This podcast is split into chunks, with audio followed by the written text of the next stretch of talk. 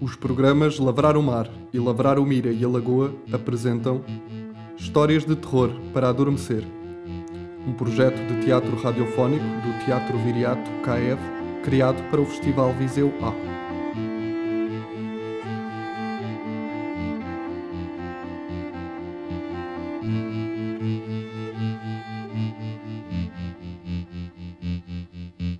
A Alma das Árvores. Texto de Sandra Pinheiro, interpretado por Rafaela Santos e com encenação de Giacomo Scalisi. Não partas os ramos das árvores, dizia-lhe o pai sério. Gostavas que as árvores te partissem os braços? As árvores também sentem. O rapaz ignorava. Gostava do craque que ouvia nos ramos secos e de ver a seiva escorrer quando torcia os rebentos, ainda meios verdes, que se recusavam a partir. Ao contrário do pai, que era um grande amante da natureza, o rapaz não gostava das árvores. O pai não percebia a resistência do filho. Todos os dias o levava até ao bosque, perto de casa, para lhe contar a história das árvores. Foi assim que o rapaz ficou a saber que os carvalhos e os sobreiros são da mesma espécie. Que os eucaliptos têm raízes tão profundas quanto o seu tronco, e que as acácias dão flor amarela no início da primavera. Todos os dias o rapaz ia contrariado. Pelo caminho dava pontapés nas raízes, arrancava cascas aos pinheiros e quando o pai estava distraído, assobiando alegremente enquanto via se as folhas tinham mudado de cor, pisava as árvores acabadas de nascer. Por causa delas não podia jogar a bola com os amigos? O rapaz cresceu e tornou-se homem. Foi viver para a cidade, onde as árvores estavam confinadas a quadrados desenhados no cimento. Quase não dava por elas.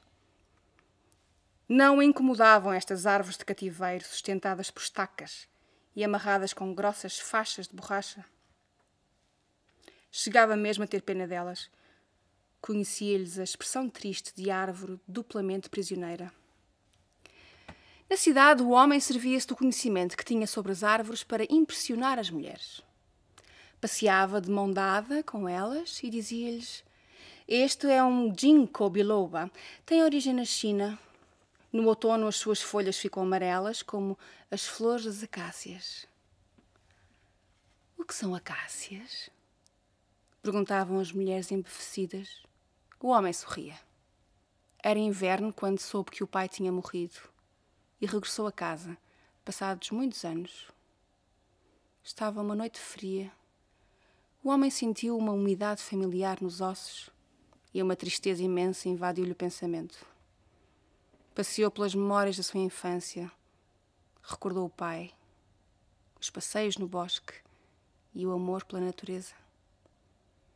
Se ao menos o pai tivesse gostado tanto dele como gostava das árvores, a noite está clara. O homem passeia no bosque e recorda as conversas com o pai. Reconhece as árvores da sua infância. São grandes agora, gigantes. Na clareira do bosque formam um círculo de pequenas formas bizarras. Tranças, troncos em S, torcidos. Árvores siamesas que este homem, quando era ainda rapaz, juntou, fundiu, criou. Acende um cigarro.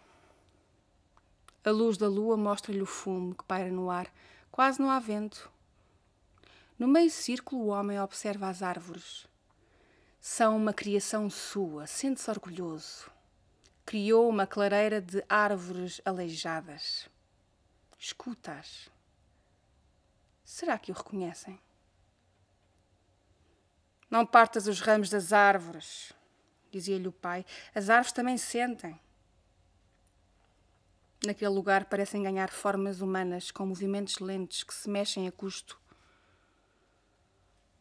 O homem sente-as aproximar-se. Parecem-lhe mais, maiores, mais densas. Inquieto, o homem sente um calafrio percorrer-lhe a espinha. Recorda as lendas que o pai lhe contava de árvores que apareciam e desapareciam. De almas presas no corpo das árvores que atraíam pessoas para lhes sugarem o sangue e voltarem à vida. O pai contava-lhe essas histórias com um brilho louco no olhar. Acreditava que quando morresse iria encarnar num castanheiro velho até lhe aparecer um corpo jovem para voltar à vida. O homem, ainda menino, ouvia estas histórias com medo e fugia das árvores, sobretudo dos castanheiros. Tinha medo dos picos dos ouriços que, cravados na carne, lhe sugariam o sangue e o transformariam em árvore para sempre. A cinza quente que lhe cai na mão acorda o homem. Ajusta o casaco. O vento começa a soprar mais forte e agita os ramos das árvores que se entrelaçam como uma teia de tecido grosso.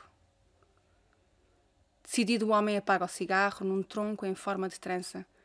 Foi a última árvore que esculpiu antes de partir para a cidade. Eram rebentos de chopo, longos, lisos, perfeitos para entrançar. Passa a mão pelo tronco. É rugoso. De repente, o homem sente que algo lhe agarra ao pulso. Um ramo fino prende-o. O homem tenta soltar-se. Não consegue. O homem grita. As árvores fecham-se sobre ele. Na sua cabeça, perguntas disparatadas. Que, que árvores são? De que espécie? São coníferas? São caducifólias? As árvores aproximam os seus ramos, prendem-lhe os membros. O homem tenta recolhê-los, não consegue. Sente frio. Está preso ao chão com raízes profundas, mais profundas que as raízes dos eucaliptos de que o pai lhe falava. Na clareira, agora totalmente fechada, o homem vê um ramo de árvore velha aproximar-se. Sente a carne rasgar-se e um pequeno fio de sangue escorre-lhe pelo peito. Paralisado pelo medo, o homem não sente dor. O seu olhar procura descobrir que árvore é aquela. Há algo de muito familiar nela. O homem tenta mexer-se os seus músculos paralisam, secos. Já não tem sangue. Transformou-se em madeira sem seiva, numa clareira de árvores disformes. No meio do círculo há uma nova árvore de tronco aleijado. Parece um corpo de pessoa que alguém torceu e torceu e torceu. Ao seu lado, um homem jovem afaga-a com amor, olha-a com carinho, quase gratidão, como se a árvore conhecesse, como se a árvore soubesse o que sente por ela. Na solidão da noite, a árvore sabe, conhece e sente. E chora baixinho como os bebés acabados de nascer. O homem, jovem, afasta-se assobiando.